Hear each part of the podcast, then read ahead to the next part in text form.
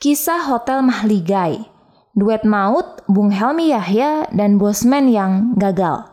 Kisah ini kami dapatkan dari buku Bung Helmi Yahya yang berjudul Bisnis Startup Primbon.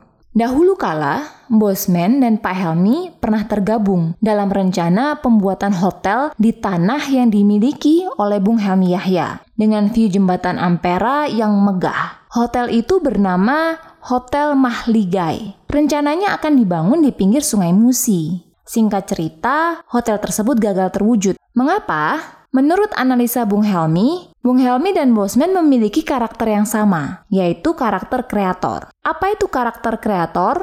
Bung Helmi menjelaskan bahwa kreator adalah orang-orang yang suka menciptakan sesuatu. Bahasa singkatnya, si tukang mimpi. Jadi setiap Bosman dan Bung Helmi bertemu, mereka berdua menghayalkan tentang hotel yang akan mereka dirikan. Ingin ditambah ini, ingin ditambah itu, berbagai macam fasilitas yang membuat hotel semakin keren. Begitu asyiknya mereka berhayal sampai lupa melakukan pekerjaan yang paling penting, mengeksekusi ide.